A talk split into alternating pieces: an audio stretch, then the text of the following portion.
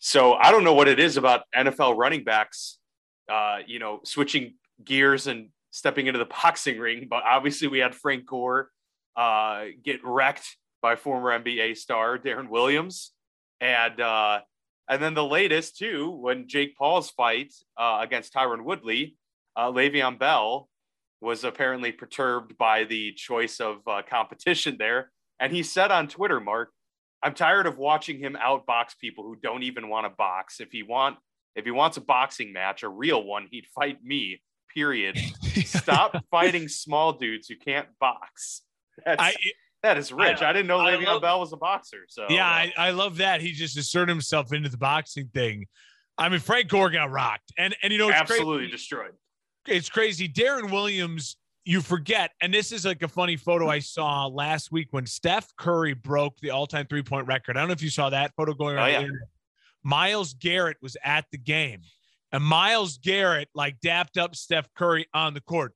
They stare each other eye to eye. Now, yeah, Myles, which is crazy. Myles Garrett is obviously much physically bigger, but that's when you start to realize, like, oh shit, these NBA guys, like yep. the small, small NBA guys, are still really tall human beings. I mean, six three, six four, like big dudes, like not not small dudes.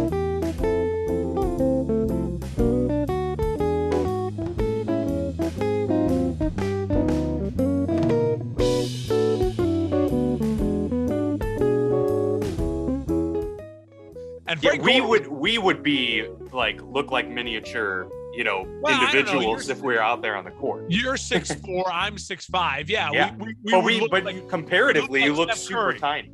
Yeah, we'd look. Yeah, we'd look like Steph Curry for yeah. sure. I mean, you know what I mean. I, much fatter on my end. Uh, you much balder, but otherwise, otherwise, both much slower. But otherwise, you know, we're basically Steph Curry. Uh, and it is crazy to think about. I mean, you know, but so Deron Williams rocked it. But yeah, Le'Veon Bell. Listen, I want to watch someone who can kick Jake Paul's ass. I'm not a I'm not a Jake Paul guy. Agreed. I'm not a Logan Paul guy either. I think they're both um just not good human beings. So I don't want to like I don't want to buy I'll never buy their pay-per-view. If it's on at a bar, I might go watch it. I'm not gonna give my money to the Paul brothers. You know what I mean? I'll give my they got enough of it anyway. Fury.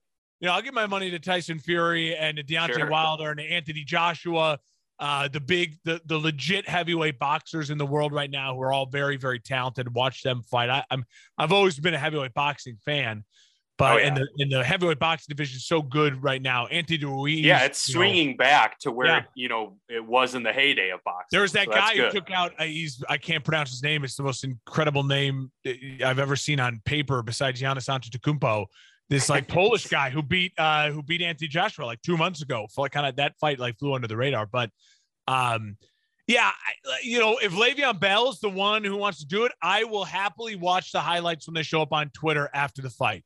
You know what I mean? I will happily do that, if, and I would love to watch someone try to kick Jake Paul's ass. That's for sure. Well, look, I mean, look, Le'Veon Bell coming into the league was actually a super stocky running back. I mean, he was, and he yeah. was big for a running back. He was six two. He was like two forty. I don't know how coming out of the draft, is, but I don't know if he's six two.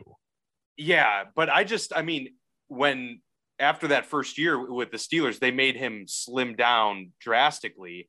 He doesn't strike me as like the the bulky type of fighter that'd be able to take on a Jake Paul. But I mean, I would love to be proven wrong in that aspect. But yeah, yeah, it's just interesting to see them throw themselves in the ring, especially you know maybe just a month or so after getting cut, and it appears Le'Veon Bell's NFL career is over. Um, this would so be Jake an opportunity six, for him to get in. Jake Paul's six one.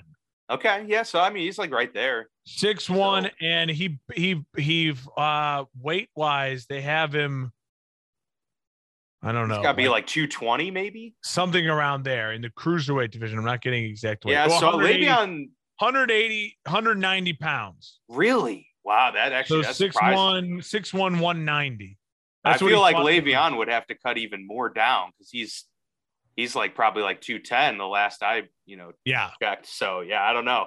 We'll see how that works. But either way, um, unless he's been taking boxing classes, uh, yeah. I, there's a lot of people, and I'm not saying Le'Veon Bell is one of them, that think that boxing is literally just like fighting. Like some people think, oh, I, yeah. I'm strong and I can fight people. It's like, uh, yeah, there's there's a reason these people are professionals. Like it's a very uh, you know specific process and uh, you know a very technical uh, sport. Oh, totally. Well. And, so I, and I will give I will give Jake Paul credit. He is training now. 100 percent of what he does right now is just boxing training. Oh yeah. And I mean, whatever YouTube content or whatever he does, but like he is that's what he is trying to do. He is trying to be the the Conor McGregor of putting random dudes in a ring and and kicking their butt and like beating B-list celebrities and other people who are considered boxers. Tommy Fury, the guy back that one day to fight him again, is kind of the same vein. I mean, his brother is the best fighter in the planet right now, Tyson Fury, sure. but he's just you know it, it's uh and it's weird, but it, the NFL guys I think should stay out of the ring, especially after Frank Gore. Because yeah, Frank NFL. Gore, anyone who you were like, someone could kick someone's ass, you'd be like Frank Gore, and he got rocked by Deron Williams. Very true. Yeah, I actually thought he would have, you know, done well, at least hold his own in that one. Um, but yeah, that was that was an interesting uh, way to see things play out. You just uh, want NFL guys to uh, play NFL football, and it for many games yesterday, Mark, it didn't seem like there was NFL football being played. Lord, God, no. what a I don't know how much weird... we're going to see tonight either. Very true. I mean, yeah, it's it's going to be interesting. Obviously, we started the week off with all of the uh, you know COVID news, so some of the Saturday games getting yeah. moved, uh, a Sunday game getting moved. So now we have two tonight on Monday and uh, two Tuesday night as well. So still a few games to uh, help decide things, but in terms of the playoff picture, Mark, not a whole lot should be fluctuating over the next two days. No. Um, outside of you know some of the wild card hunts into those you know maybe like eight seeds nine seeds and stuff like that. Well, I mean, the, the Browns the, have a chance here too. Well, the Browns and the Rams, they're the ones those are the two for. But even with the Arizona loss, and if the Rams win on Tuesday, they'll still be in the wild card. They'll still technically be tiebreakers. Have Arizona still in the lead of the division, even though they'll have the same record at that point. Uh, they're against each other, but I think it's games in division or something like that. But we'll start talking about it. The Rams and for the Rams and for uh, the uh, for the for the Browns. These games are huge today and tomorrow. Hundred percent, and um, you know not only for in their division, but as we've mentioned, you know you're you're fighting against so many other teams in your respective conference to yeah. put yourself in that position. The Browns, especially given the AFC North, is a complete and total toss up at this point. Um, and with the Rams, you know, still fighting, uh, hoping to take advantage of an ailing Cardinals team that we'll talk about yeah. here shortly. Uh, but so obviously, we had some fluctuations there in the playoff picture standings. So we'll kind of get right into that, Mark, because a couple teams putting themselves uh, jumping a few into the number one spot. We had yeah. our first overall clincher, being the Green Bay Packers, uh, who have uh, secured themselves uh, that division. And um, you know, with a big win over the Ravens. So I guess we can talk about that with them being the one seed right now at 11 and three. And, you know, obviously a huge win there for the Packers. Uh, not only are the Ravens a good team, even though they were without Lamar Jackson, they had a, you know, a down and out defense, especially in the secondary. Still a good team. Obviously, it showed because they put up hell of a fight. Yeah. Uh, but Aaron Rodgers had a signature Aaron Rodgers day. And I mean, for even though it was an AFC opponent and all of those things, this was a super important win for them to to get the clincher early and you know to secure that. Give yourself some cushion. Way better to do that now than in two weeks from now or the final week of the season. So I absolutely loved what the Ravens did on Sunday, even in a loss. There's so much of what I love what the Ravens did. We'll talk about the Packers uh, quickly. I'll I'll just say this about the Packers that is exactly how you you hope that game goes down. I know your defense didn't play the way you wanted it to. Aaron though played really well offensively. Their offense is clicking still right now. I mean, some of the throws he makes and the routes that him and Davante Adams, they're like they have a next level connection. Chemistry, I mean, it, yeah, absolutely. It reminds yeah. you of like the all-time great ones. I mean, his connection with Jordy, uh, but even then, this Marvin seems, Harrison and Peyton, yes, you know, it seems like that. Brady Gronk, like it may it, it, it, but it's even more special than what he had with Jordy, just because you see the athletic ability of a Davante Adams is a little bit more. I mean, Jordy was uh, maybe, I mean, but Davante Adams is a, his technical route running is insane. His footwork's insane. But I'll say this: you you look at that game at the beginning of the season again on the schedule and you say, crap, late season, we're in Baltimore. God, that's going to be tough. And you squeak out a win against a, a backup quarterback. Uh, I didn't love first of all, I didn't love the game plan overall. I thought they made Huntley throw the ball way too many times. Latavius Murray, I thought was having, you know, when the chance that he got to run the ball, I thought he had a, a very nice game. He still got stuff left in the tank. Um, I absolutely love the Ravens benching Lamar Jackson for this game. I screamed it on my show Saturday morning. Um, and and what what I what I what I kept preaching was at the Ravens. I'm so glad that they listen to my show and they take my advice. exactly. Is that this game did not matter to them? It did not matter. They had four games remaining: Packers, Bengals, uh, uh, Rams, Steelers. The only two games that matter in that four games is the Bengals Steelers. That's all that matters. It's literally all that matters. If you win those two games, you win your division and you host a playoff game. You're not going to be the one seed. That one seed had slipped you weeks ago when you when you dropped a couple bad losses and all the injuries that piled up. You just weren't going to get the one seed. So forget about that. Focus on winning your division and winning those games. And when Lamar Jackson rolled that ankle last week, so first thing I kept saying is all the sm- only thing you should be doing is focusing on the Bengals and the Steelers. Get him healthy.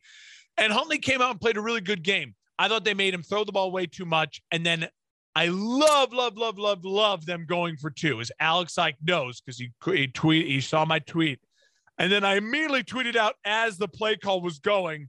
No, dear God, what kind of play call was this? I love the formation they lined up in before the Packers timeout or maybe they took a timeout to see what the Packers line in defensively, whatever happened. There was then the timeout. Then they line up spread out and they roll Huntley to the to the right and he makes a throw moving to his right on the right. It just didn't have a chance, even though there was Marquise Brown, I think you had mentioned open in the back of the end zone. He yeah. didn't see him, but you can't clearly, really expect him, you no. know, to by the way, that that obviously that's our bold strategy of the week, and it was a yeah, pretty clear I, one. I jumped the, I jumped That's all right. I mean, hey, we we don't have to follow any specific uh, formula on that. It's a bold strategy, Cotton. Let's see if it pays off for him. Yeah. Um, that it, it's so very clearly the bold strategy of the week for those reasons. And yeah, Marquise Brown was open, but also to your point about the play call in general, that he clearly wasn't the hot read. That was going to Mark Andrews all day. Yeah. So it's a lot to ask your backup quarterback to one. That that's why it was a bad call because you. I don't like those calls for Aaron, if Aaron Rodgers is the quarterback. I hate in the red zone shortening the field even more than it's already shortened yeah, for yourself. I agree. You're now giving yourself a, a a very small window on the right side of the field to work with. You let the defense basically hang in there. The only thing you can make out of that is some sort of improvisational play where someone ends up going the other way yeah. and and you end up finding a pocket over there. It there's too many that could go wrong. I agree. And with though, Lamar Jackson, I'm more comfortable with that because his yes. speed. Huntley and I tweeted it out through the game. You're at, Huntley. They need to sign him right now to whatever deal he wants, like a seven year, whatever Lamar's deal is. Would they sign him finally? Sign Huntley to the same thing for like what whatever his, well, his feel comfortable. The length. Yeah, yeah because he's the perfect backup for Lamar Jackson. Definitely. I think he throws the ball almost as well as far as arm strength. It's not as great. And I do think he is he's not as accurate as Lamar, but he he can run that offense. And then he runs the ball at about 70% of Lamar Jackson, which is a very efficient, which means you're one of the best running quarterbacks in the league. And I just think they feel comfortable with him. And Lamar, the way he plays, is going to miss three, four games a year, especially in an 18 game season. Um, and so and so 17 game, but eventually it'll go it'll go that way. Definitely going but that route. I, I just thought I just thought you line up in power. You have two options: spread everyone out, but then sit in the pocket. Make them try to get you off, but then you can scramble left or right. When you go right, you immediately then are stuck on the right side of the field. If you sit in the pocket, you go left, right, or you can squirt up the middle if you're running the ball or just run a power I like you did with a quarterback keeper and have Latavius Murray and Mark Andrews in the backfield with you to help push you into the end zone. You know what I mean? Do the yeah. old Matt Leinart, Reggie Bush behind him, just push him in. Uh, I just didn't understand that play call. The, the, Packers defense was gassed at that point in time. Their big, their front seven was getting uh, absolutely ran on. I just didn't understand why you didn't just let your guys push their guys uh, two yards forward and fall in the end zone. But credit to the Packers coming out there with a win. And, and I think overall credit the Ravens for making the smart call to, to, to go for it for two. Bad decision on the play call for two. But overall, they win because they rested Lamar Jackson and he's healthy for the Bengals game next week. I'm pretty sure it's Bengals, then Steelers end the season, right? Correct. Yeah. yeah. The Steelers game is absolutely the uh, the season finale. So yeah, that's big. Um, and obviously the Bengals game is big now too because the Bengals uh, uh, right now hold the division uh, because they were able to get a very close, hard fought win against the Denver Broncos. Um, but we'll get to that in just a, a moment. I do want to say for the last word on that um, two point conversion. After having a little bit more time to think about it and the situation, I don't actually know. I, I, guess at least allow me to play devil's advocate in the fact that I, I can understand now a little bit more what some of the critics have said. Now, people have given multiple reasons for why they didn't like the call to go for it. I thought the call at the time to go for it was perfectly fine. They weren't stopping Green Bay, and they wanted to try and win it outright. The one argument that I think holds weight is that there was still 42 seconds on the clock. So you go for it, you're yeah. up one, but you don't trust your defense to stop Aaron Rodgers. I don't trust them then in that situation to stop him for 42 seconds to get into field goal range against one of the historically better kickers. Um, so if there was 20 seconds on the clock, okay, definitely go for two, no question. This yeah. one with 42 seconds on the clock, maybe there is a little bit more wiggle room there to say maybe they should have taken the points and hoped for the best. And maybe they get the ball first in overtime because the Packers hadn't stopped them on offense really much either. Um, nonetheless, I think it's yeah. encouraging for the Ravens to see how they performed without, you know, uh, uh, Jimmy Smith too. Like they were already banged up in the secondary, and then Jimmy Smith couldn't play, and Lamar yeah. doesn't play, and you still almost beat what we now deem as probably the best team in football. That's pretty encouraging if I'm Baltimore. And then yeah. if you're Green Bay, it's still like you mentioned, it's a great win on the road. Aaron Rodgers uh, played great.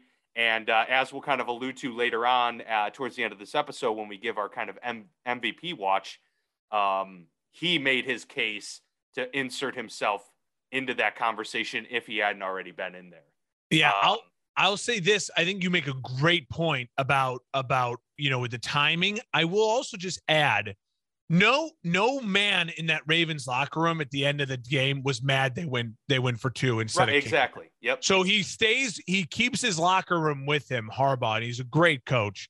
But also, I'm one of those people where the Ravens, because of other things they've done throughout the season, put themselves in a position where that didn't lose them their season. You know what I mean? I know right now, technically, they're out of the playoffs, you know, behind the Chargers, the Bengals, the Colts, the Bills, but they still have their season in front of them. They have three games left, two of them in division, like we've been saying.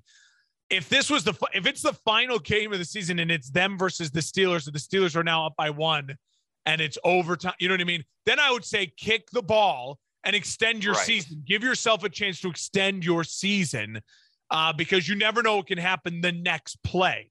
Like give yourself a chance. You want to extend your season. This was not an extend your season moment. Your season still plenty of season in front of you to control your destiny to still win your division and get in the playoffs and host a playoff game. Yeah, you know, hindsight's 2020 in a lot of these things. And obviously yeah. people are looking at it now that they've lost two games in recent weeks, going for two at the end of the game. And I can understand yeah. that, but at the end of the day, I do still totally understand the call. And I think he's getting maybe a little bit unnecessary amount of heat for that. Uh, it's just who they are. And look, they'll be on the winning side of that plenty of times as well. So yeah. it's just one of those situations, but I agree there. Um, so we'll stay in the NFC here with that playoff picture, Mark. And the Cowboys moving up two spots now to the two seed. They're at 10 and 4. I mean, Packers at 11 3, Cowboys at 10 and 4.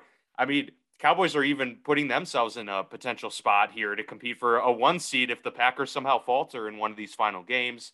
Um, they're not, it's not looking super pretty all the time, but man, that Cowboys defense is looking really, really good. And that was something preseason that I don't think we necessarily anticipated for for like Micah Parsons to have the impact he's having, for Trevon Diggs to be the player he is. Yeah. 10 interceptions for him this year. Um, yes, the offense had its moments. You know, Zeke w- seemed to, you know, like to have one of his more back to form games. Even though he had 50 yards, he was he had some really nice runs in there, sprinkled in with a couple um, catches.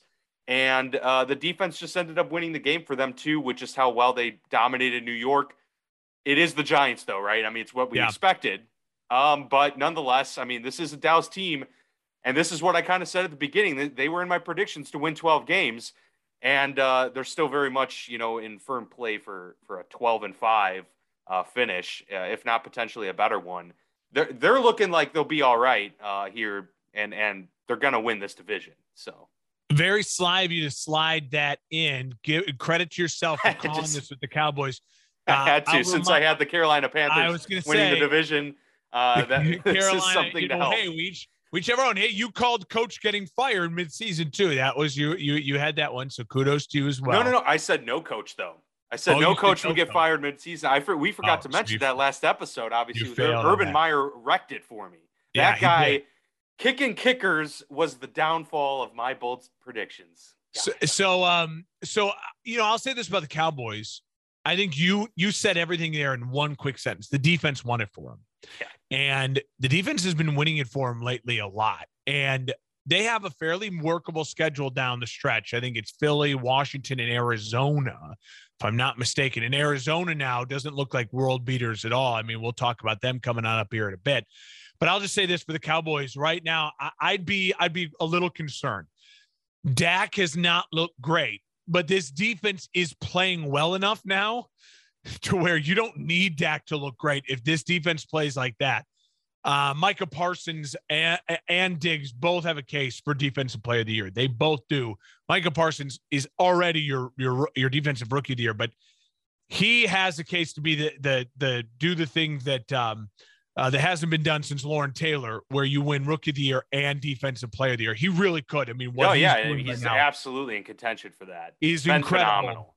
And Micah Parsons, I mean, sorry, and uh, and Trevon Diggs as well. It's just been phenomenal. So credit to Dallas. I mean, that's how you you want to win football games in in December and January and February. Concern is they have the weapons there, and Dak is. Uh, Jerry says on the radio show that he does, which is just insane, uh, that he's healthy. So where's the production at? I do, though, already love the idea of Dallas in Green Bay for the NFC Championship game, the Mike McCarthy revenge game. Inject that into my veins. Oh man, Mike yeah, I didn't even think about beat- that. Yeah. If Mike McCarthy were to beat Aaron Rodgers uh, and get revenge, uh, that would be pretty amazing. Uh, but anyway, and for the, for the team, you know, with the Dez Bryant catch, yes, that wasn't yes. ruled a catch. The, Yeah. the- like Mike for Mike McCarthy to be the one that gives Dallas the redemption in the Green Bay Packers. funny. Like It'd what that would be poetic for sure, no question. So, uh, so anyways, I you know th- credit to Dallas's defense. I'm concerned about their offense. I think that'll show up, and I'll talk about it more in the uh po- in the in the in the Super Bowl plane. Yeah, absolutely. Uh, moving down the list here, and it's the Tampa Bay Buccaneers that are in the three seed. They fall down a spot from being the two seed. They are now 10 and four after getting shut out uh, by Wow. the New Orleans Saints, Tom Brady's first shutout since 2006. It's been quite a while Nick since Tom Saban Brady's did that to him. Yes. So that just shows you right there. To for any context, Nick Saban was in the NFL the last time. Kids, yeah, our young yeah. listeners, yeah, yeah. he was actually an NFL coach at it for a time. Um, really rough outing there for Tampa. Just in general, obviously they couldn't get anything going. Mike Yeah. Evans leaves early with an injury. Chris Godwin, we are learning now, as of today, they initially thought it was an MCL injury, which he left the game early with. It has now been ruled an ACL. Torn. His season is done. That's a brutal blow to Tampa. And now, with the news of them retaining Antonio Brown, maybe that makes a little bit more sense now with the team in a, a, a more desperate situation in terms of needing some of those outside weapons. But to the game itself, uh, you know, to be held scoreless kind of says it all for you. Um, Tampa's defense did what you would expect it to do. I mean, they held New Orleans to nine points, three field goals. You can't ask for much yeah. more than that. Um, But Tom Brady out of sync just wasn't able to connect with anyone. You know, he threw an ill-timed interception um, there late. Uh, obviously, you could tell he was super frustrated. He threw a Microsoft Surface. He was yelling. Uh, apparently, threw an f bomb at the opposing coaches at one point. Tom Brady really they they had him on edge in this one for sure, and that you could tell uh, that this guy was pissed off. I, you know, this is one of those weird ones, and and um, you didn't know how to explain it. You're watching the game, and it just felt like everything was just like in a twilight zone type of thing. And you know, credit to the Saints for keeping themselves alive. They're now the seventh seed. Uh, depending on what happens with the football team and the Eagles uh, game, and and uh, uh, they, you know, they they stopped a long skid. And you know me, I've been out on the Saints since they lost Jameis, and so I don't think the Saints are going to make the playoffs, but this was a nice, you know, feather in the cap for the Saints organization. Defensively, they still got a bunch of guys. And kind of like I said last week, if you're a Saints team right now, you're playing to just try to impress free agent quarterbacks. You know what I mean? Sure. you want to come here, like, or can we trade to get a guy to, you know, to come here and be with Sean Payton? Um, but, but for the Bucks, I, am not worried. I'm not panicking. I, I, I jokingly was saying on my uh, radio show this morning there's two teams in the NFL who I would not want to be at practice with this week. And it was the Tampa Bay Bucks and the New England Patriots. Right. Yeah. Those sure practices New England this week are going to be brutal. Uh, and uh, and I expect both teams to be in a really better position and, bounce back. You know, it's a stinker. It's a dud. It just goes to show you too. It's hard to win in the NFL, man, and consistently win. And things can go wrong, and a lot of things, injuries, uh, you know, COVID now everyone's dealing with you have key, you know, key coaches out on all sides. It's hard to win. Even the goat uh, can get shut out and uh, on a night's notice at home. Uh, but I'm not gonna i I'm not gonna put too much worry into it. If it's a trend, I'll give the the Bucks a week of like, okay, let's just forget it, put it in the trash. If if to see what happens next week, and then I'll start to get concerned or not. Yeah, I mean, Tom threw 48 times in this game, and too many. Um, you know, when he's thrown that or more just four times this year, he's two and two. So there, yeah, you know, it's obviously it's he's one of those guys that bucks a lot of trends where you know it almost isn't as big of a factor as you know another quarterback would be zero and four when they throw you know, fifty plus times. Um, but that does just go to show you though that you know this isn't the team that they've wanted to be or the team they have been. I mean they've they've prided themselves on like Leonard Fournette really getting to you know, take that even next step this year from where he was in the playoffs. And it's interesting, you know, they've barely been using Ronald Jones. This game, he actually goes off for eight yards of carry, and it and it's all for naught. You know, yeah. he had 63 yards on eight carries in this one, but it just wasn't enough. They could never, you know, get no rhythm at all, and so that forces you to throw the passes a lot. It's a dud. It's probably an outlier. I agree. I'm not super concerned, but I will say it does go to show, you know, like as bad as the Chiefs have been at times, they never got shut out. Like there is a concern that oh, like they can lose this way now, like because we because we have a, example of them not being able to score a single point. So um, you, you can't know, you take that for what it's worth, happen. but you yeah, can't you, overreact yeah. to it either. Um, I'm right there with you. They're gonna be in the playoff race and they're going to win this division, so you're not overly concerned unless that you know what they actually yeah they are like barring a miracle, right? Because like the Saints would have to win out and they'd have to lose out. Yes, pretty much at this point. So, and I'll say this, you know, um, also I know it's New Orleans offense is Taysom Hill, but the, their defense still played really, really well and only gave up nine good. points. Yeah. You know, so the, and and they're a team that again you saw in the playoffs last year. They won the Super Bowl because of their defense. So the, the it's I, again I don't want to overreact. It was a weird game, that's for sure.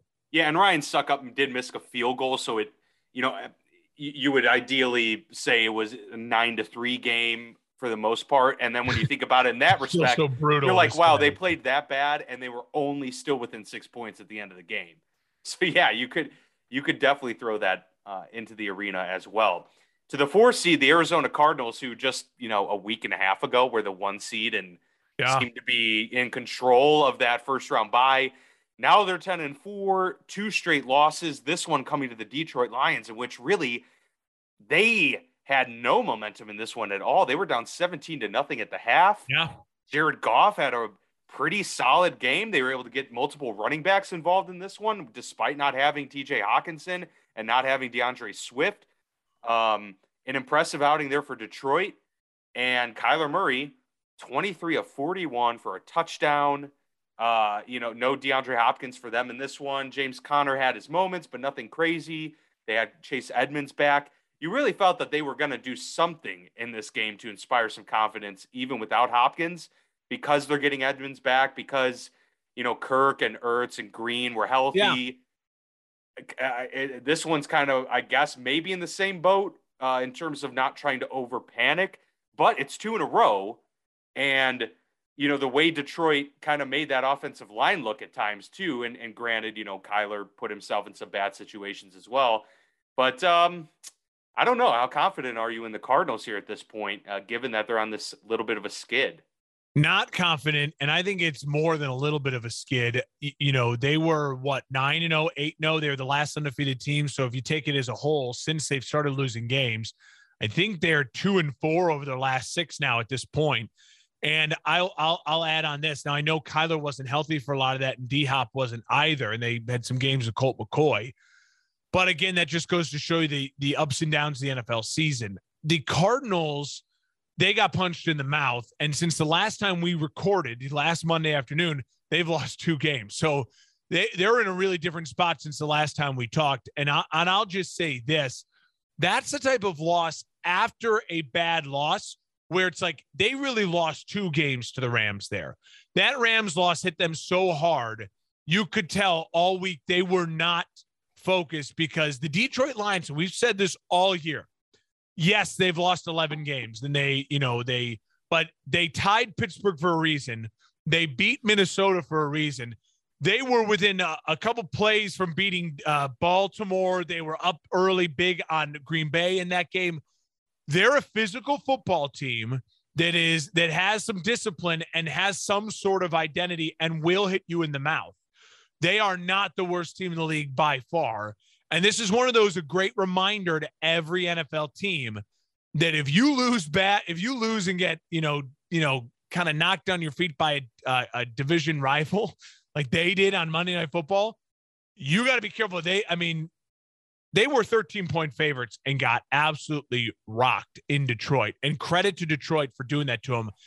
The Cardinals could very easily, not only, I think at this point, missed the playoffs at 10 and 7. They have um, the Cowboys, the Seahawks, yeah. and the and the and the uh, Colts and the Colts next. Yeah, next some hungry teams. Or they could end up being 10 and 7 and enter the playoffs on a five game losing streak as well. Like they are, they are, yep, they yep. have got to, they have got to. They don't have to beat the Colts, but they have got to show that they're back to the Cardinals and the fight against this Colts team because the Colts right now are a really good football team despite their quarterback. It's weird. We'll talk about them. Uh, so, yeah, I, I, think there's some con- real concern in Arizona. No question. I mean, they they've got to turn things around. As you mentioned, these next two games in particular are going to be very important uh, for them. When you're talking about the Cowboys competing for that one seed, I mean, like they're they're not going to get any slouches here. So yeah, they're going to have to turn it around quickly if they want to, you know, get back into that relevant situation in the NFC West. The Rams, as we mentioned, have that game against the Seahawks on Tuesday. That is a big game because the Rams do have that potential then to push themselves right there with the Arizona Cardinals for the division. Uh, meanwhile, the 49ers are just a game back. They're now eight and six yeah. Uh, after getting a win over the Falcons. So now all of a sudden you're looking at this, you know, playoff picture, and it's like, man, you know, three teams very likely from the NFC West are going to make it here in the NFC standings. Um, you know, these final weeks are obviously going to be big determining factors, but we mentioned the Saints crawling themselves into that seven seed. So that's where we stand right now in terms of rounding out those playoff standings. And in the NFC, you know, Washington has an opportunity here um, to. I think if Washington wins, they'll jump the Saints into the seventh seed. I might be wrong. I don't so know. So let me do the little what their NFC standing thing. is. Let me do the little. I'm on the uh, predictor Yes, because the Vikings are in a similar position as well. They're in the nine seed. So if they beat the Bears, then if they, the Vikings, they have a shot if the Vikings win tonight and the football team, so I'm this is what I just did. I'm on the ESPN playoff machine. Shout out them. They should sponsor me because I spend more time on them than I do working at work. I have right now. I just put in the. Well, it doesn't matter. We're talking AFC. I put in the Raiders beating the Browns, the Vikings beating the Bears, football team beating the Eagles, and the Rams beating the Seahawks. If that goes down, Rams will be ten and four, fifth seed. Uh, Niners eight and six, sixth seed. Football team over the same. But if the Eagles win, then the Minnesota Vikings are in at seven and seven. But if the Eagles win and the Bears win, the Eagles are still in. Gotcha. So the Saints. So the Saints are in a tough spot the because Vikings, they don't have. They're yeah. behind the Vikings, the Eagles, and the football team right now from the ESPN playoff machine ranking and all that fun stuff. Now, gotcha. I, I firmly, I, I got a good feeling about um, the Bears winning and the Eagles winning, which we'll talk about later. So I think by this time on on Wednesday, we'll be looking at the Eagles actually in that seventh seed, but that's just me. So looking to the AFC, Mark, uh, the Chiefs jumped two spots to claim the one seed that was currently yeah. being fought between the Patriots and the Titans at the time. Obviously, the Patriots lost to the Colts, Titans lost to the Steelers, Chiefs beat the Chargers on Thursday Night Football. That was a great game, probably the best game of the weekend next to the Packers Ravens game. Like those Agreed. were the two good football battles. Everything else was kind of a stinker across the board. Chiefs though jump up two spots. They got the one seed now, and you know this is what we had talked about: not overly panicking on the Chiefs too during the yeah. struggles because they could turn it on any moment, and all of a sudden they're the most terrifying team. This was a Kelce game, a, a Hill game, a, a Mahomes game. All of them were dynamite, and we saw what happens with that. Not even a great effort from the Chargers could overcome what Kansas City was able to do in that one. I mean, Herbert looked great, um, but Patrick Mahomes just looks better, you know, in this game. And it was like for them to fend off the Chargers late in that game and and get the scoring drives that they needed. Very impressive stuff. And you know, now the Chiefs are, you know, in a good spot to kind of control their destiny. Rewind in your brains to that moment when Deshaun Watson and the Houston Texans had a 24 nothing lead over the Kansas City Chiefs in the playoffs a couple of years ago, right? Mm-hmm. And then Kansas City came back and put up like 40 straight points in like two quarters.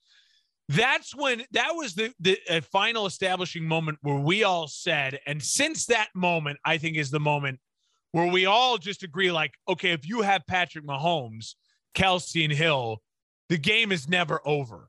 There was a small stretch of the season, the beginning, the first seven games, they were three and four. We were really questioning that. We and we legitimately could because we had seven games of evidence where it's like, okay, we have seven games of evidence to combat what we just have programmed in our brains. But over the past seven games on their seven game win streak, it's reset that kind of okay back to the defense really playing well, but the offense can still score, do what they did. And this then felt again like there were times where the Chiefs were down big in this game. They got up, they got down, and then Mahomes did what he did in the fourth quarter that felt like those Mahomes teams of the last couple years since that playoff win against the Texans. I'll say this the Chiefs fans and the Packers fans feeling have to feel amazing right now. Things just fell their way. I mean, they their teams got the two decisive great game wins of the weekend. And the two teams around them, the Patriots, the Titans, the Bucs, and the Cardinals, they fell flat in their face. And even the teams that uh, are, you know, they could be maybe worried about a little bit, who you know weren't um, really on the radar. The Cowboys, the Bengals, while they won, neither of them looked convincing in their wins. So if you're a Chiefs and you're a Packers fan this morning, you got to feel really good. I'll say this about the Chargers. I predicted the Chargers to be the seventh seed in the AFC and to make it in. So they're right on track for how I felt. You can get emotional on the roller coaster of game by game, but remind yourself it's a second year quarterback who's doing things that we haven't seen ever done by a two year quarterback in NFL history as far as the only guy to ever go rookie year, sophomore year, 30 plus touchdown passes. And he's blowing away. I talked to us on my Saturday show. He's blowing away the numbers that Andrew Luck put up as a rookie. Uh, he, you know, he's doing things that you're that you're just like, what is going on? And he's doing it with the rookie head coach that we really believe in. So I don't want to panic about the Chargers. And let's be honest, the Chargers are going to be the little brother in that they're going to have to win wild card games. That's just it. They're in a division with the Chiefs. You're going to have to win wild card games. Uh, that's the the you know that's the at, talk to the the Texans, the Titans, and the Jags with Peyton Manning in their division for how many years? Yeah, talk the Bills, the, the talk to the Chiefs for all those years when Peyton Manning was in Denver and Alex Smith. You're just going to have to win wild card games. Uh, you talk to the to the Jets, the Bills, the, the you know the the Dolphins with with uh, Tom Brady. That's just what happens when you have a generational guy. Um, so don't want to panic with the Chargers. I still think the Chargers can win playoff games, and uh, and they put up. A, they may be the most equipped team to beat Kansas City.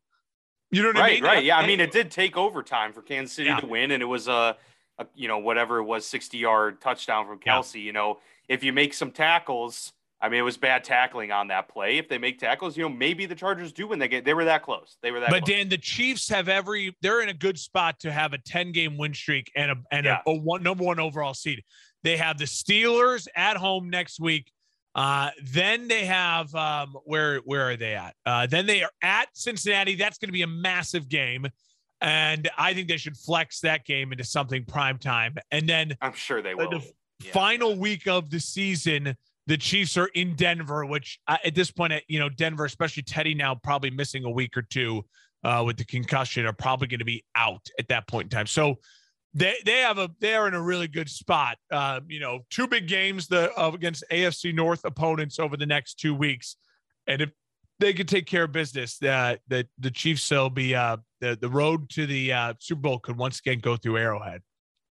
Yeah, it looks like it won't be through Gillette, despite that um, seeming Yeah. for maybe about two weeks um, to be to be the way. Look, I they're a good football team. The New England Patriots are. I don't think there's any question about that. They, but but the, their problem has become like they they're not winning in a, a variety of ways. This is a team that cannot play from behind because they just don't have the firepower to do it. Yeah. And we and especially against an, an adept defense on the opposite side. If they're playing a weak defense, uh, then maybe they have a, a chance to do that. They can run the football, but they weren't able to get that going because the Colts defense uh, played really good in this game. You know, the fourth quarter is when the Patriots scored, scored all 17 of their points. Um, now they're, at they are the two seed. game, But Yeah. yes, at that point, it was, um, you know, starting to, you know, just become apparent that it was going to take too much time for them to get uh, over that hump. And then obviously Jonathan Taylor, you know, breaks out that uh, 80 yard touchdown run to kind of seal things late in this one for the Colts. It has been a, a really great couple of weeks for the Colts, um, who were uh, on the outside looking in, and now they are one game out from claiming the division away from Tennessee. But let's stick with the Patriots right now for, for the, at that two seed. They're at nine and five. They're still obviously in a very good position to win the division. But you know, obviously the Bills are are you know ready to take advantage of any slip ups here, and the Patriots have now had a couple games here where they haven't looked so hot, especially on offense. They haven't been able to control the line of scrimmage. That might be a problem for them here in the two seed. I'm not so sure they should feel very comfortable there uh, as of right now. I'm. I think we're all comfortable they're going to make the playoffs, though. It's just whether or not they're actually going to take this division from the Bills because the Bills are going to come back. They're not going to go down without fighting. You know.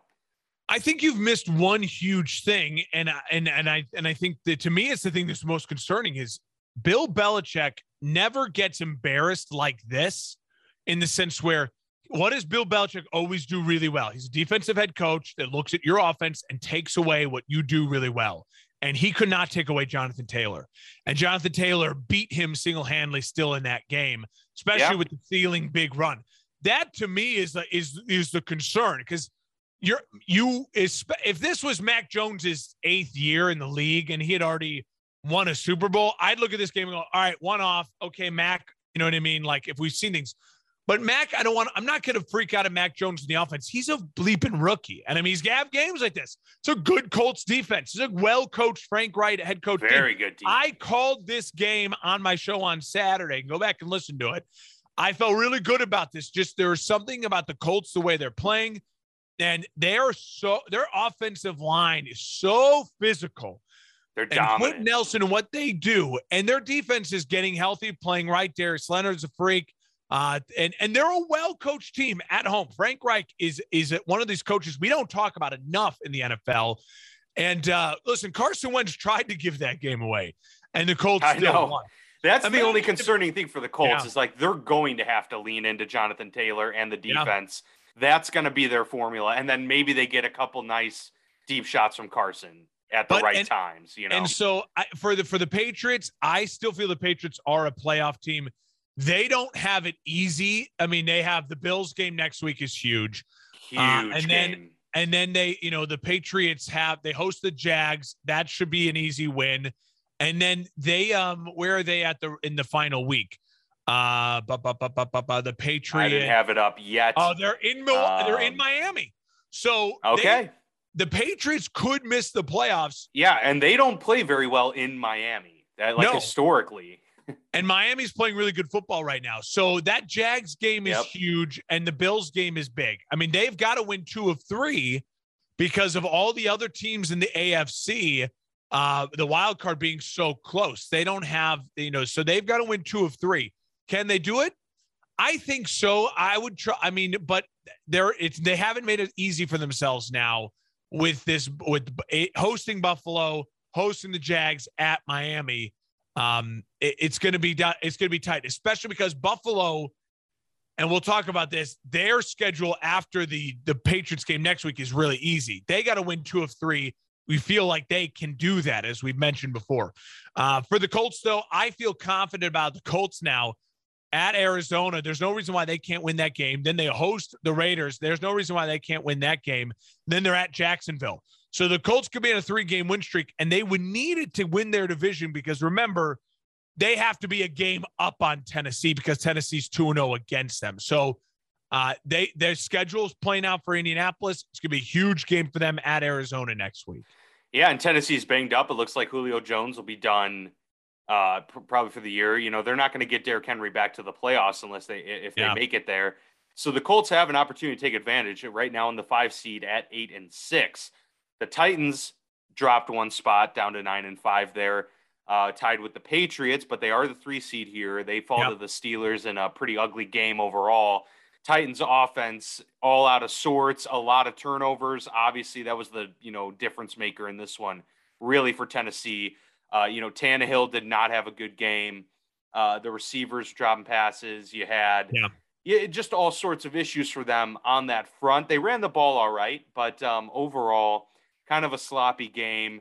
And Tennessee really needed to have that one. Obviously, it was big for Pittsburgh to stay in the fight because if they lost that one, it's pretty much season over. Um, and so for Pittsburgh stays alive, but now Tennessee falters, and you know they're in a spot now. It was a 19 to 13 game. They were shut out the second half. You know Tennessee's going to have to make an, a very quick turnaround. There's no real estate left here. I mean, you don't. This is the point of season. You don't have room for these things. You're absolutely right. And we were just mentioning it the, the way the records are playing on out here. Every single team that's not Kansas City in the AFC playoff picture that's currently in New England, Tennessee, Cincinnati, Indy, LA, the Chargers, Buffalo, they and and Baltimore. They all need to win two of three to get in. If you win two of your three and you, you're any of those teams, and a lot of them are playing each other, so that's what makes this also crazy. Yeah. If you you say to yourself, every single one of those seven teams I just listed, you win two of three, you're in.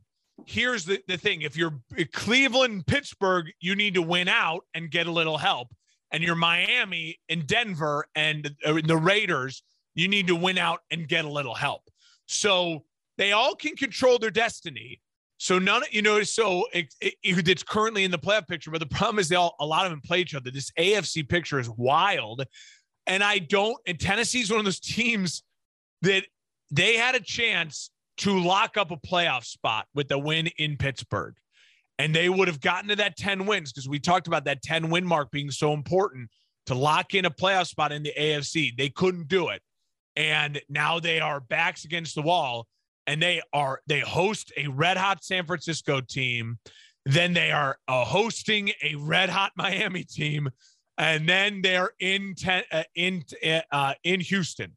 So a divisional opponent, never easy. And Houston's playing really well if Light Davis Mills has come alive. So Yeah, Tennessee, you're you're banged up and your backs are and now a little bit against the wall. So good luck to the Titans. I don't feel confident about the Titans right now. I don't. They're not going to hang on to that three seed. Um, I, I think the Colts are going to end up winning this division at this point. The Titans are, you know, progressively getting worse. The Colts are getting better at the right time, and it's all about timing, really, when Yeah. it comes down to the National Football League. Titans, you know, still very well could make the playoffs, but they're they're in trouble. The the Bengals are there, the four seed, the final division winner, as they leapfrog uh, a lot of people. They move up five spots from being out of the playoff picture to now the four seed. Uh, they are first in the AFC North. A Huge win. tough win over the Denver Broncos. Meanwhile, uh, Teddy Bridgewater, by the way, went down, looked scary. Uh, same with Donald Parham from the Chargers. Uh, both are expected to be okay. Everyone said Yes. they're all right, but uh, concussions likely going to keep those two players out for at least the next week. Um, but good to know that that they're going to be okay moving forward. Uh, but the Bengals, yeah, huge win. Only one touchdown scored in this one. Ja'Marr Chase was completely rendered, uh, you know, not a factor. Joe Mixon wasn't a factor in this one. So the Broncos, despite being able to shut all that down, the Bengals found a way to overcome it. And it was an extremely important game. They get the win there. And now, Mark, that was important for many reasons, but one being the remaining schedule is so difficult that you needed to get everyone you could get at the front end. Yep. They take on the Ravens, Chiefs, end the season at the Browns, who can certainly want to play. and they got to win two of three. Like we said, they have got to win. and that's going to be tough. That is going to be tough, but It they can do it. It- they can, and you know what I what I respect about this Bengals team again, even if they only win one of those three and they miss the playoffs at nine and at at uh, nine and eight, they have overperformed where their projection would be immensely. And this was the type of win that you like to see from a Bengals, where the sense that we know their offense can score and we know their offense can be prolific at times. And Joe Burrow is such a bright young quarterback in this league, and you and any organization would be lucky to have him. But they found a way to grind out a win against a really tough, hard-nosed Denver team and a well-coached Denver team at that. And uh, you know, credit to them on the road in Mile High. And you know, you hate to see Teddy go down with an injury. Uh, very thankful that him and Parham uh, it, it's just concussions and they'll battle back. Your guy Freiermuth, second concussion, what, in like three weeks as well? Yeah, yeah, he took a tough coming up. A real issue uh, right now, the NFL. You know, and part of it is it's crazy. You see guys, some of these these concussions, the one for Bridgewater and Parham, the tight end for the Rams. uh, I mean, not the Rams, excuse me, the um, uh, uh, Chargers. Yep. Chargers, they're so athletic and they're moving so fast. You see these guys leaping in the air. They were both non-contact, like just the way they fell because they're falling so high and so far. Uh, it's scary stuff to see, and um, and I, I mean, that's something I just don't know how the NFL. It's not that's not you know hit stick, you know Ray Lewis concussions. That's right. No, it's just falling to the ground. And it is, and so uh, and so uh, it's scary stuff. But uh, credit to the Bengals again. The Bengals and the Titans right now. I actually love the way the Bengals are playing. Problem is their schedule is insane, and I and I don't love the way the Titans are playing. But their schedule is it is also very tough. They could be the odd ones out when you look at this, and maybe a Baltimore uh, and a uh, a Baltimore sneaks in there.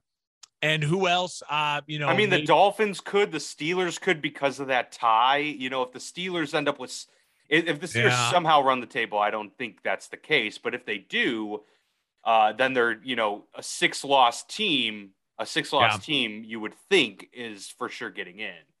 Yeah, But- it'll be interesting. It'll be fascinating to see. But either way, a great win for the Bengals to stay alive and give themselves a fighting chance to the last week. Yeah. Uh, then we had obviously the Colts that we mentioned at the five seed, the Chargers there at the six seed, and the Bills rounding it out as the seven Yeah. seed. All eight and six teams, and we mentioned this crazy AFC. I mean, the The Bills are the Bar- ones- Oh yeah, we, we talked and we talked about this with the Bills before. Again, they're two. They they've got to win two of three. After that, after Week 16 against the Bill against the Patriots, they they host Atlanta. That's a W. And they and they And then the Jets, right? and then they host the Jets. So you know the Bills are Two oh three. Firstly, I feel very confident about them finding a spot. Now, whether it's winning their division or not, I don't know, but I feel confident about them finding a spot. The Chargers are another one. They are at the Texans next week. Then um, they uh, host Denver and they are at the Raiders. So I feel confident about them finding a way to win two of three in that in that stretch as well. So, uh, in all of this, madness in the AFC, there's three teams I feel really confident about locking up spots. It's Kansas City, Buffalo, and LA, the Chargers. The other teams, their schedules are brutal, and we just got to see they're going to all be- beat each other up and see who can uh, who can find a way to weasel into the playoffs. Yep, that's going to be obviously a race worth uh, keeping an eye on, especially in the AFC, as we mentioned. Um, I think everyone from the 12 seed Broncos up to the 8 seed Ravens have They're all just separated by one game. Yeah. And uh, so a lot of things can fall a lot of different ways. And uh, glad to see that they're all kind of battling each other these final weeks. Should be super exciting there. Let's uh let's talk about the MVP race real quick, Mark, uh, yeah. because uh, there's probably some shifting there as well. Now it's been Tom Brady over the past several weeks uh, as the front runner, and he remains the front runner currently, according to Fox Sports Bet and most betting outlets um, at plus 120 to win the MVP. But the way he performed this week against the New Orleans Saints, in contrast with how Aaron Rodgers played uh, against the Ravens, you got to feel like this one's getting a lot tighter. And then, not to mention, say the Colts end up winning this division, they're going to have done so behind the legs of Jonathan Taylor, who, while not a quarterback, uh, I mean, there's, you know, without Derrick Henry in the league right now, he's the the one running back that you would say clearly is the biggest reason for their team's success? So I will say this as of right now, if I had a vote, it would go to Jonathan Taylor. I mean, he is, and I have the stats here on Jonathan Taylor. Would you his, give it to him if they just make the playoffs? Like, say they're a seven seed, like in your mind, it's not necessarily tied to that as much. Like, if they win the division, I think it makes a better case for him. Well, but here's the but, thing, Dan. Yeah. They have eight wins. The only time the Colts have won a game this year, he's gone over 100 yards. In their six losses, he hasn't gone over 100 yards. He also has the benefit of look at the quarterback play in the playoffs right now. If you look at the quarterback play in the playoffs right now, there's only, you could argue, two people who have a worse quarterback situation than him. And I, I'd honestly only argue one person, and that's the Saints. I mean, Carson Wentz is clearly the worst quarterback in the AFC playoff race right now. Josh Allen, Patrick Mahomes, Justin Herbert, Mac Jones. Uh, Tannehill, the way Tannehill's playing, you know, not Tannehill great, right but I would now, agree. You still trust him more than you would trust Carson Wentz. Yeah, you could. Joe Burrow being the other, and in the NFC, it's not even close. He's he's by far besides the Saints the worst situation. So they're in the modern NFL, where you need a quarterback to be playing at a prolific level to have a chance to win at a high level, the Colts have eight wins. In all eight of those wins, Jonathan Taylor's gone over 100 yards. He's at 1,500 yards and 17 touchdowns rushing. He has th- uh, 336 Crazy. receiving yards and two touchdowns. So he's closing in on 2,000 total yards and 19 touchdowns with still three games remaining. So as of right now, I st- I think he's the MVP. Um, he, the NFL has not given the running back anyone but a quarterback the MVP since 2007, except for that Adrian Peterson 2012 year. And I will say this: this also puts it into perspective how different the NFL is. There's only one other running back right now that has over a thousand yards rushing. That's Joe Mixon at 1,094. So he's got 500 more yards than that's crazy. I didn't realize that. That's it's wild. insane. It's an insane stat.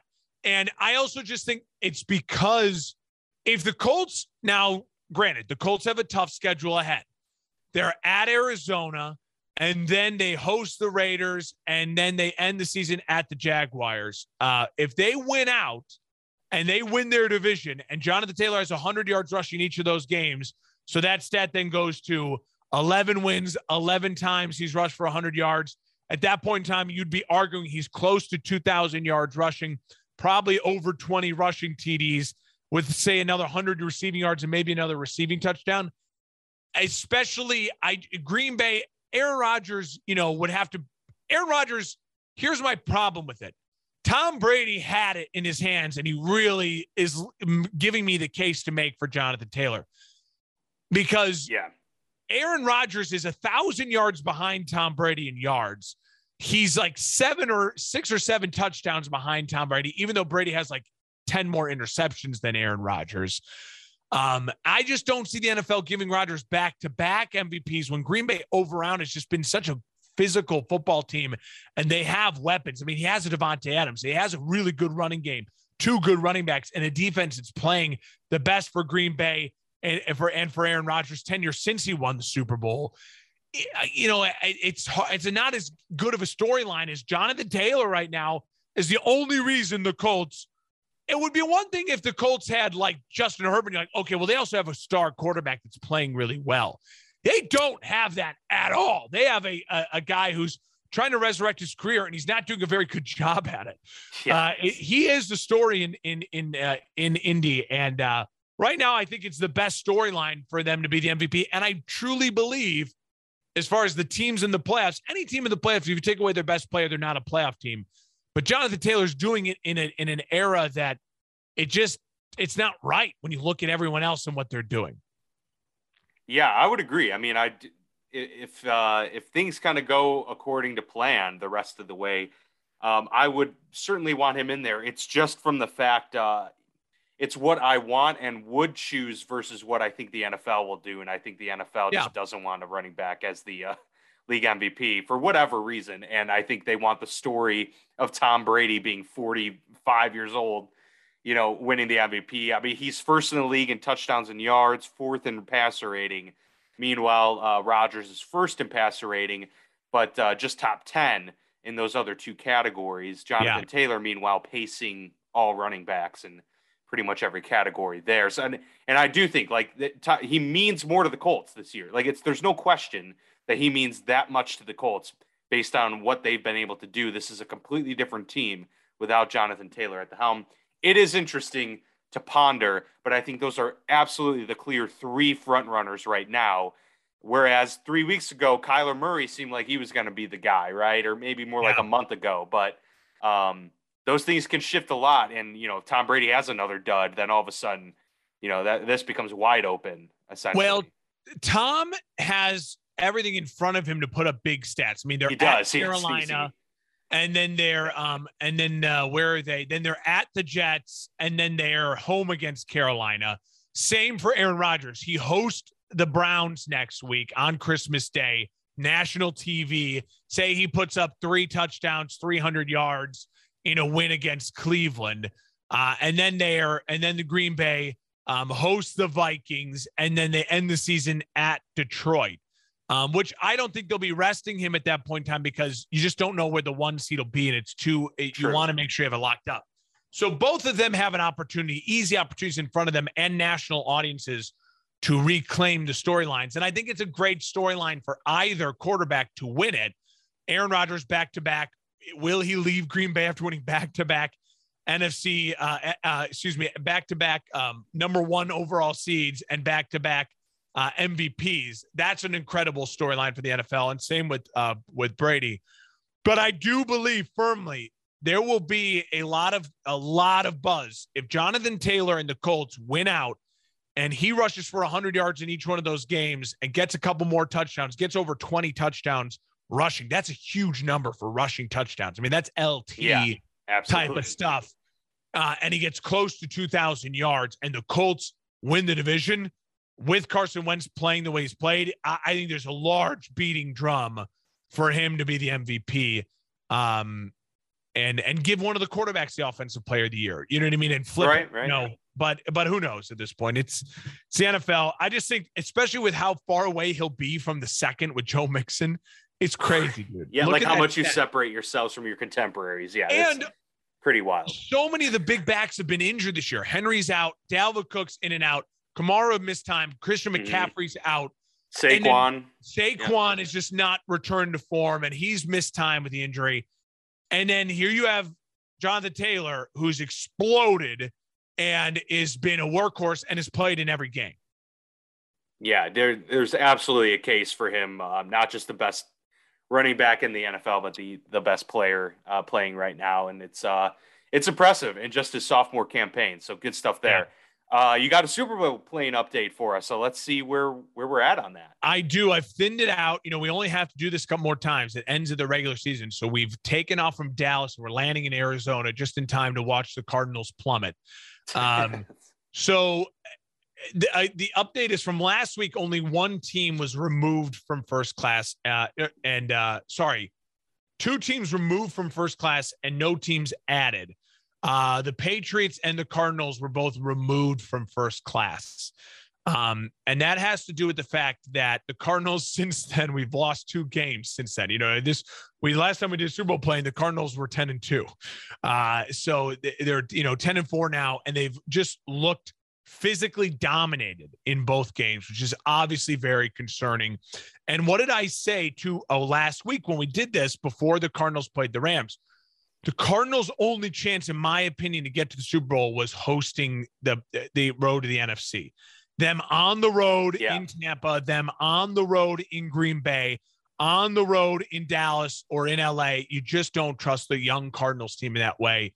Uh, young quarterback, young head coach with a lot of veteran players, obviously. Uh, so they're out. So it's the Packers, Bucs, Chiefs. Right now, those are the only three co- teams I feel comfortable saying I would bet money that they would win the Super Bowl. No other teams do I feel comfortable saying I will bet my money they would win the Super Bowl. And that's what first class is all about. Business class is the Rams and the Cowboys. That means multiple. I trust they could win multiple playoff games. I feel really good about the Rams right now doing that. And since the Cowboys uh, are getting themselves all the way up to the second seed, I feel good about them doing that as well. The Cowboys need to avoid the Rams and and uh, and and find themselves a way to get that uh, that seven seed. The Cowboys can win multiple playoff games if they avoid the Rams and the Niners in the wild card. I really believe that. Uh, in Dallas, their their defense just playing really, really well, and Dak won't turn the ball over. Will Dak be special? I don't know, but he won't make the big mistake. I know that about Dak. So I do feel confident now the Cowboys can win multiple playoff games. Um, and then standby again. These are all these to me are playoff teams, but I just don't know. I just don't trust them to win multiple games right now. And that's the Cards and the Patriots. They are the leaders of that pack. And then the Colts, Bengals, Bills, and Niners. They all feel like playoff teams to me. Notice I don't have the Titans. I don't have the Bengals teams I talked about. Obviously, don't have the Saints in there. And um, and, and so those are just teams I just don't right now feel confident at all uh, seeing are going to win multiple playoff games. But those are teams I feel confident are playoff teams right now. For the Bills, is it mainly because of their one-dimensional approach? Well, yeah, Josh Allen did not look healthy. I mean, that ain't that foot, no. whatever it was, he was not running the way he. You know what I mean? Yeah, yeah. Like, and if Josh Allen is limping into the playoffs, literally on a on a on a you know on a foot that he should be able to get two to three weeks of rest and then you know what I mean? If this was week five, he wouldn't be playing for a couple weeks, but they've put themselves in a bad spot. And right, if you're not, yeah. if you're talking about a non-healthy Josh Allen, now Singletary ran the ball better and they established some of that. But again, I have to see multiple weeks of that.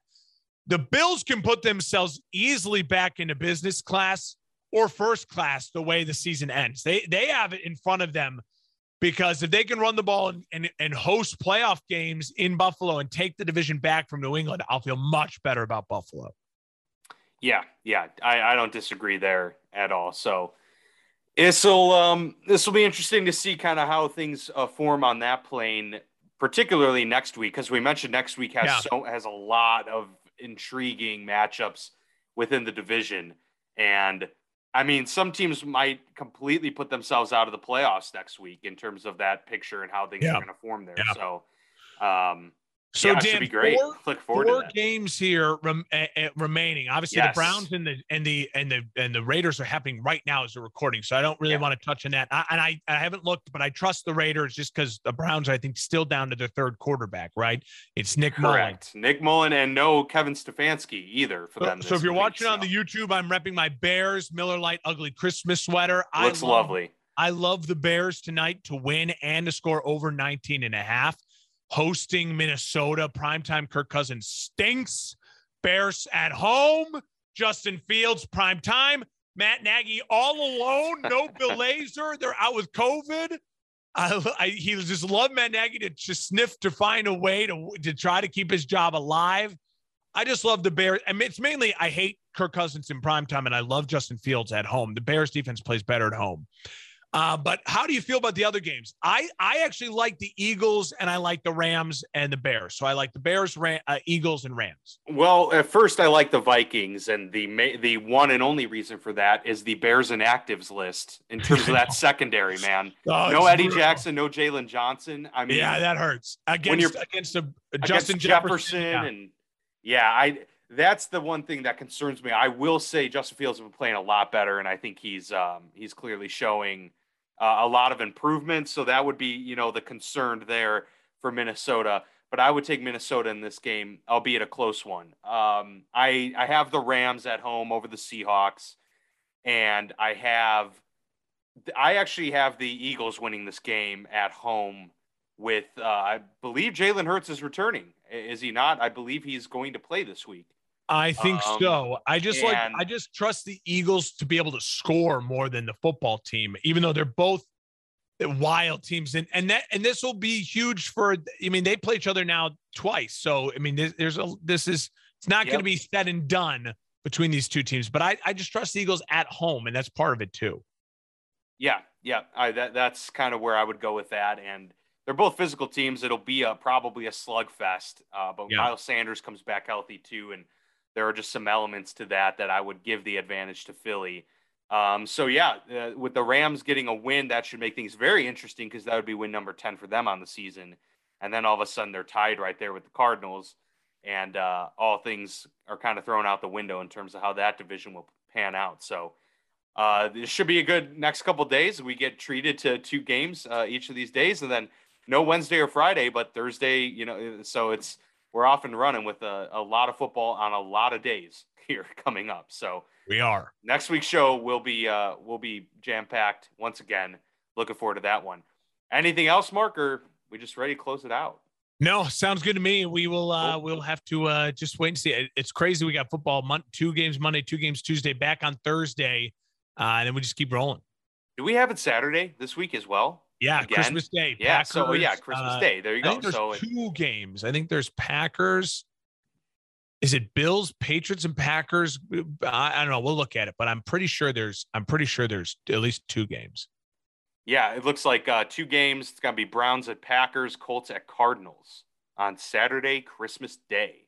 Oh, so yeah, okay. Browns Packers is the early window. Colts Cardinals is the evening, and um, so yeah, I mean that Colts Cardinals game will be interesting to watch. And obviously, Thursday's interconference. Niners, Thursday's Niners at Tennessee, so we got a lot of good games coming on up here. Yeah, we might have a lot of information going into the Sunday slate already as to like yeah. who needs to win and all this stuff. Yeah, that'll that'll be enticing stuff right there. It will as we begin to close out the regular season. But all right, awesome. Well, it's Christmas week, and uh, you know, happy holidays, Merry Christmas, everybody. Hope you all enjoyed, and. Uh, we will see you back here next week. Hope your presents are great, and we will hopefully give you the gift that keeps on giving with the Football Lounge next Monday.